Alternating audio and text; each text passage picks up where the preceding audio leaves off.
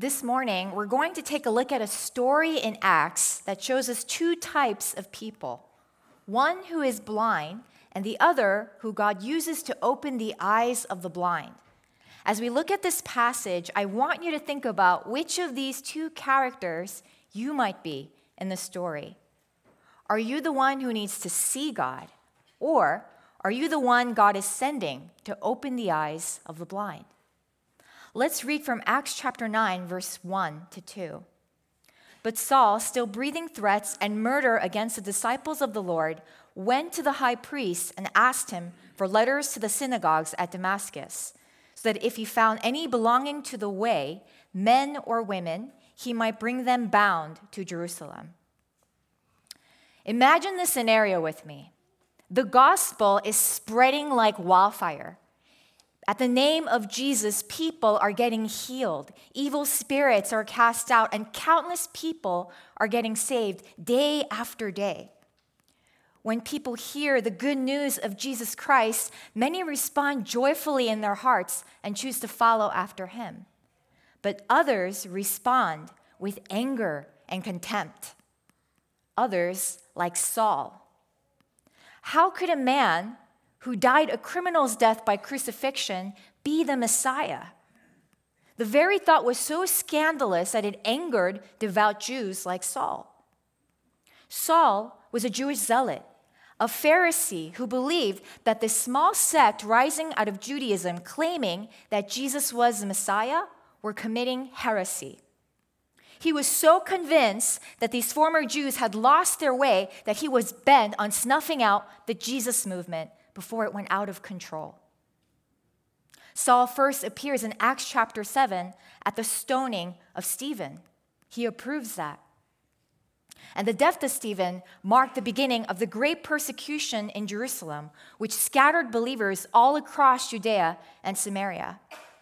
But wherever Christians were scattered, the gospel spread, and more and more people were getting saved. Saul quickly became the enemy of the early church and went from house to house, dragging off men and women who were followers of the way, a name given to the early Christians. Now, at the time, typical crackdowns only targeted men. And the fact that Saul imprisoned women as well as men reveals just how merciless he was and how devoted he was to his mission. He even received letters from the high priest so that he would have the full cooperation of the synagogues in Damascus. Saul was a man on a mission, but sadly, he was misdirected he thought that he was fighting for God and doing what was right in his eyes, but in reality, he opposed God as an enemy. Do you know of anyone like that? Someone who thinks that they know what they're doing, but is completely misdirected and misinformed? Someone who suffers from spiritual blindness. While we may not experience the kind of persecution the early church faced living here in America, we may know people who are hostile towards God and Christianity. Like Saul, there might be people in our midst who are extremely difficult to reach for Christ. Personally, I find that it's typically the ones closest to us who are often the most challenging to witness to. And perhaps it's because we're so familiar with who they are, how they think, and how they act that it seems almost impossible for them to ever change.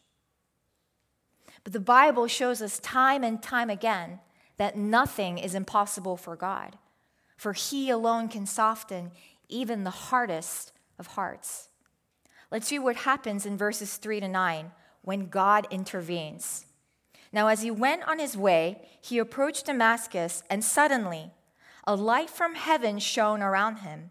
And falling to the ground, he heard a voice saying to him, Saul, Saul, why are you persecuting me? And he said, Who are you, Lord? And he said, I am Jesus, whom you are persecuting. But rise and enter the city, and you will be told what you are to do.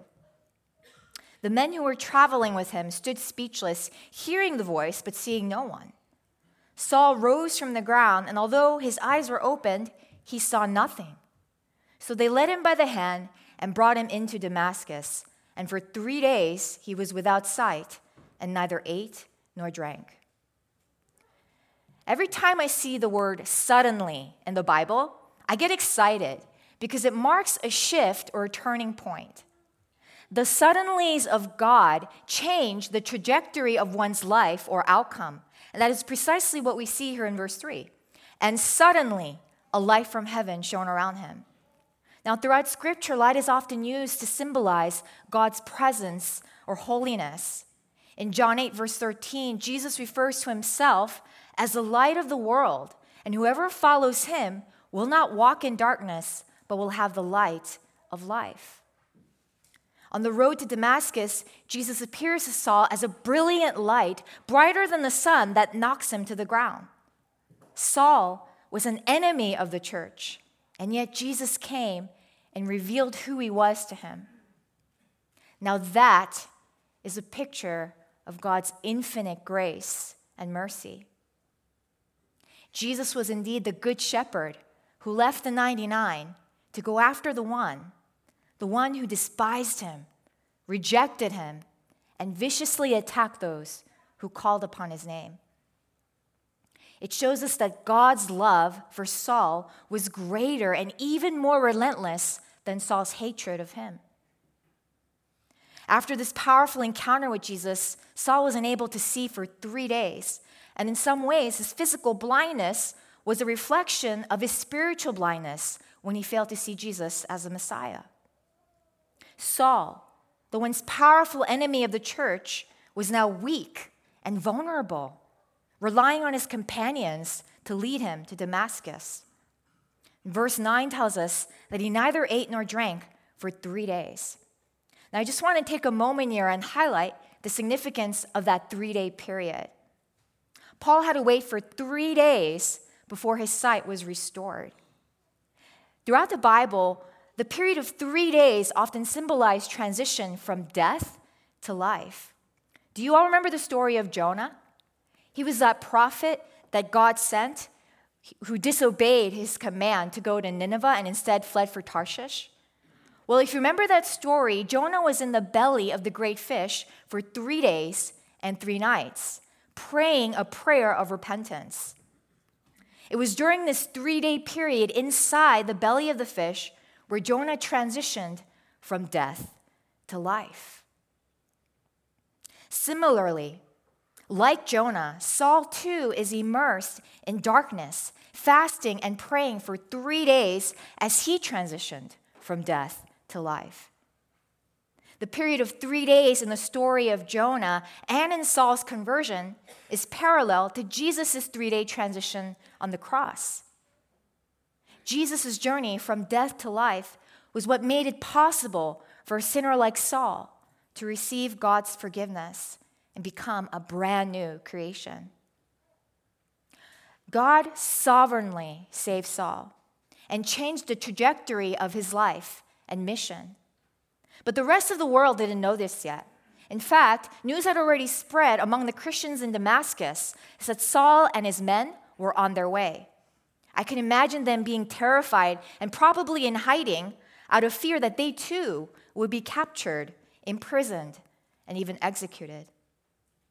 Let's read what happens to one of these disciples in verses 10 to 15.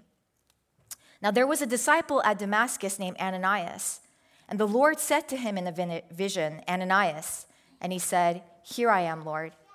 And the Lord said to him, Rise and go to the street called Straight, and at the house of Judas look for a man of Tarsus named Saul. For behold, he is praying, and he has seen in a vision a man named Ananias come in and lay his hands on him so that he might regain his sight. But Ananias answered, Lord, I've heard from many about this man, how much evil he has done to your saints at Jerusalem. And here he has the authority from the chief priests to bind all who call on your name. But the Lord said to him, Go, for he is a chosen instrument of mine to carry my name before the Gentiles and kings and the children of Israel. Now, I find it interesting that scripture tells us that the blind Saul was staying on a street called Straight. It's kind of a random fact to share, the name of a street, right? But listen to these words that God spoke to the prophet Isaiah in Isaiah 42, verse 16. And I will bring the blind by a way that they knew not. I will lead them in paths that they have not known. I will make darkness light before them and crooked things straight. These things will I do unto them and not forsake them. By God's grace, Saul was transferred from the kingdom of darkness into the kingdom of light. And as soon as he regained his sight, he was baptized and immediately began to proclaim the name of Jesus Christ. Although God could have simply opened Saul's eyes on his own, just like he appeared before him on the road to Damascus, this time he invited one of his disciples to participate in his work of salvation. What would you do if you were Ananias and if God was calling you to a Saul? someone who was difficult and challenging to reach? What if God wanted to use you to open the eyes of the spiritually blind? One night I had a dream, and in the dream it was in the middle of the night, and I was in a dark house with no lights. I heard the voice of someone crying, and so I followed the sound, and it led me to a room where there was a young woman who I recognized from my old church, sitting alone in the dark. I didn't know her very well. She faithfully came to church week after week, but was somewhat of an outcast. You see, she had a mental condition that made it very difficult for her to connect with people. At the time I had the dream, she had stopped coming to church for about a month. And in the dream, I asked her what was wrong, and she tearfully said that no one cared for her. Well, I took her in my arms, looked at her in the eyes, and I said, Jesus loves you. Jesus loves you. Jesus loves you. But suddenly, this dark figure came over her and began to physically attack me. I was so terrified that I ran out of the house and into the street. Now, when I woke up from that dream, this was the first thought that came to my mind that girl is crazy. I am so relieved that I didn't know her. Yeah, that's how Christ like I was back in the day. I dismissed that dream as a terrible nightmare and I tried to put it behind me. But three days later, I was visiting a friend's church, and in the middle of the worship service, out of nowhere, the pastor announced, I sense that God wants me to pray for every single person in this room, so please line up for prayer. It was very unusual, but we stopped what we were doing and lined up to receive prayer. Now, as I was waiting my turn, I expected the pastor to pray a very simple prayer of blessing, but was surprised when I heard these words I have a message for you from God. Now, that's something you don't hear every day, right? a message, what? I thought things like that only happened in the Bible. I was very intrigued by what the pastor had to say next. There's something that God wants you to do. And he says, Don't be afraid for I am with you. Now, as I went home, I kept pondering about what the pastor said. And the more I thought about it, the more I kept thinking back to the dream I had. And I realized that God wanted me to reach out to that young woman who had stopped coming to church. Now, this was something way beyond my comfort zone at the time. So I was wrestling with God for a few days, but I mustered up the courage to finally give her a call. The phone rang a couple times, but she didn't answer. And so I hung up. I told God, There, God, I did what you said. I gave her a call. I'm done. But even after I said those words, I didn't feel completely settled in my heart. And so a few days later, I tried again. But again, there was no answer. For the next several weeks, I kept calling and calling and left messages, but she never returned any of my calls. I had no idea where she was or what she was going through at the time. And so I began to pray. And it was the first time that I ever felt a burden to pray for someone that I didn't know personally. My heart felt so heavy as I felt God's love and compassion for this young woman for the next three months. And after praying for three months, suddenly this young woman walked into church as if nothing had happened. And I ran up to her and I said, Where have you been? I have been reaching, trying to reach you for the last three months.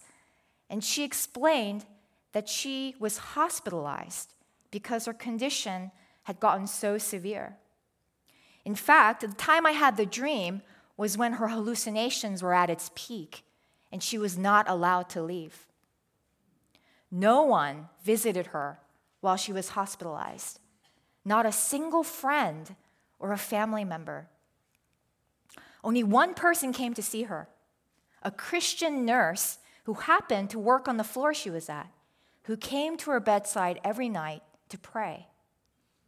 And it was at that moment I realized just how much God loved this young woman that he would go out of his way to give me, someone who had no connections with her, a dream about her, and then confirm that dream through a pastor while divinely orchestrating a Christian nurse to care for her and pray by her bedside.